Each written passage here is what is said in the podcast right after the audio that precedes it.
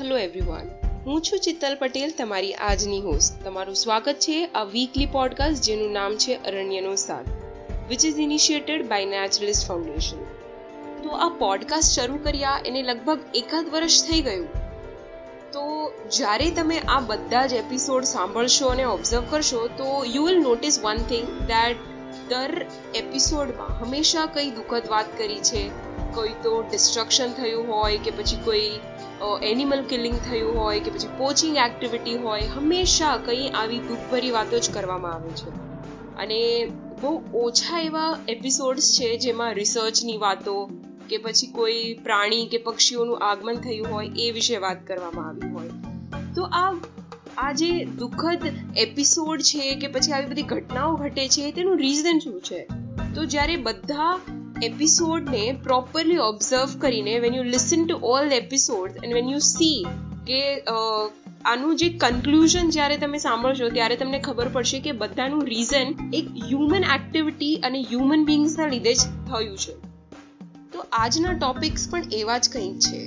ખૂબ જ દુઃખદ અને હ્યુમન એક્ટિવિટીઝના લીધે થયેલી ઘટનાઓ. એક છે જંગલનો રાજા, સિંહ, અને એક છે આપણા ભારતનું નેશનલ એનિમલ એટલે કે ટાઈગર વિશે.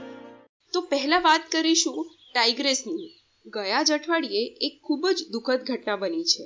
આ કિસ્સો સાંભળીને કદાચ તમે પણ અચંબિત રહી જશો કે કોઈ વ્યક્તિ પ્રાણી પ્રત્યે આવો વ્યવહાર કઈ રીતે કરી શકે? મહારાષ્ટ્રના યવતમાળ રિજનમાં આવેલ પંડરકવાડા નજીકના જંગલમાં નિર્દય રીતે એક પ્રેગ્નન્ટ ટાઈગ્રેસની હત્યા કરવામાં આવી હતી, જેના ગર્ભમાં ચાર બાળકો હતા. આ ઇન્સિડન્ટ ગયા અઠવાડિયે એટલે કે પચીસમી એપ્રિલના આસપાસ બન્યો છે. અને આ ઘટનાની જાણ બીજા દિવસે વાઘના મૃતદેહને લોહીમાં લથપથ જોયા બાદ થઈ હતી. આટલું જ નહીં, પરંતુ શિકારીએ વાઘના આગળના પંજાઓ પણ કાપી નાખ્યા.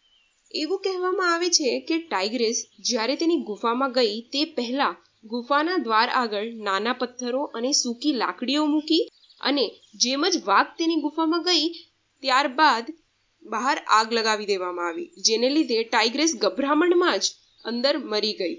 અને આ ટાઈગ્રેસ મૃત્યુ પામ્યા પછી તેની સુનિશ્ચિત કરવા માટે તે શિકારીએ ટાઈગ્રેસના શરીર પર બેમ્બુ, તેમજ પથ્થરો અને શાર્પ મેટલના સળિયાના ઘા કર્યા, જેને લીધે ટાઈગ્રેસનું મૃત્યુ થયું છે. ત્યારબાદ ટાઈગ્રેસના શરીરને તેના ડેનમાંથી, તેનો જે એરિયા હતો જ્યાં તે રહેતી હતી, તેને ડેન કહેવાય છે અને તે ડેનમાંથી ઘસીને બહાર લાવવામાં આવ્યું અને તેના પંજાઓને પણ કાપી નાખવામાં આવ્યા. અને એવું જાણવામાં આવ્યું કે ટાઈગ્રેસ એકાદ મહિનામાં જ પોતાના બાળકોને જન્મ આપવાની હતી.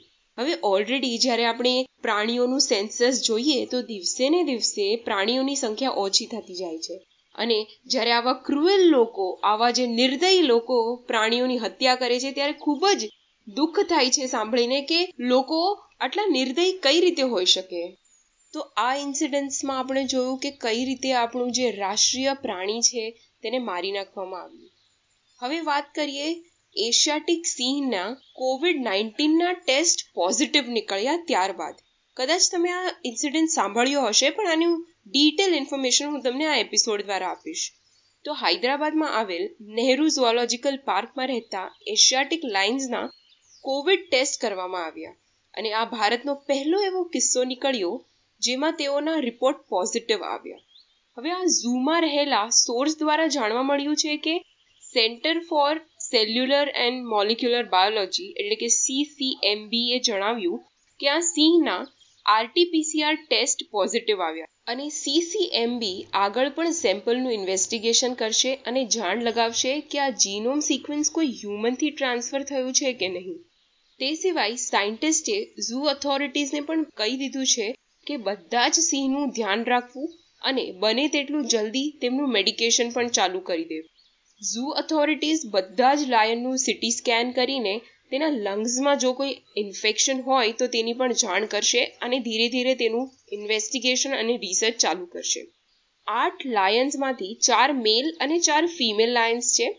તેમને કોઈ હાર્ડકોર એવા સિમ્ટમ્સ નથી, પરંતુ એકદમ માઇલ્ડ સિમ્ટમ્સ છે.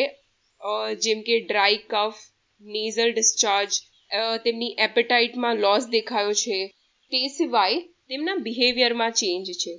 જો કે હાલમાં બધા ઝૂ બંધ કરી દેવામાં આવ્યા છે. અને આ કોરોના વાયરસ જેવો ભયંકર અને ડેડલી ડિઝીઝ કોઈ મનુષ્યને તો છોડ્યો નથી, પરંતુ હવે પ્રાણીઓને પણ છોડવાનો નથી. જો આમ જ આપણે બહાર હરતા ફરતા રહેશું અને ગવર્મેન્ટની ગાઈડલાઇન્સને ફોલો નહીં કરીએ, તો આ વાયરસથી કોઈ નહીં બચી શકે. અને ભારતની હાલની સિચ્યુએશન બધાને ખબર જ છે. હોસ્પિટલ્સમાં દર્દીઓ માટે જગ્યા નથી લોકોને ક્યોર કરવા પૂરતા સાધનો નથી ઓક્સિજન નથી અને એ છોડો મૃતદેહને દફન કરવા માટે સ્મશાનમાં પણ જગ્યા નથી રહી. એટલે આપ સૌને એટલી જ વિનંતી છે કે વગર કારણે ઘરની બહાર નીકળશો નહીં, બને તેટલી પોતાની અને પોતાના પરિવારજનોની કાળજી રાખો, ચોખ્ખા અને સ્વસ્થ એન્વાયરમેન્ટમાં રહો અને આસપાસના પર્યાવરણને ઉછેરો. આઈ હોપ આજના આ એપિસોડથી તમને થોડી પણ માહિતી મળી હશે અને તમારા બધાને થોડી સેન્સિટિવિટી આ પ્રાણીઓ પ્રત્યે આવી હશે. જો તમે નેચર રિલેટેડ એન્વાયરમેન્ટ રિલેટેડ કે પછી આવા બાયોડાયવર્સિટી રિલેટેડ એપિસોડ સાંભળવા માંગતા હોય, તો અમારી ચેનલને સબસ્ક્રાઈબ કરો અને આ એપિસોડને લાઇક કરો.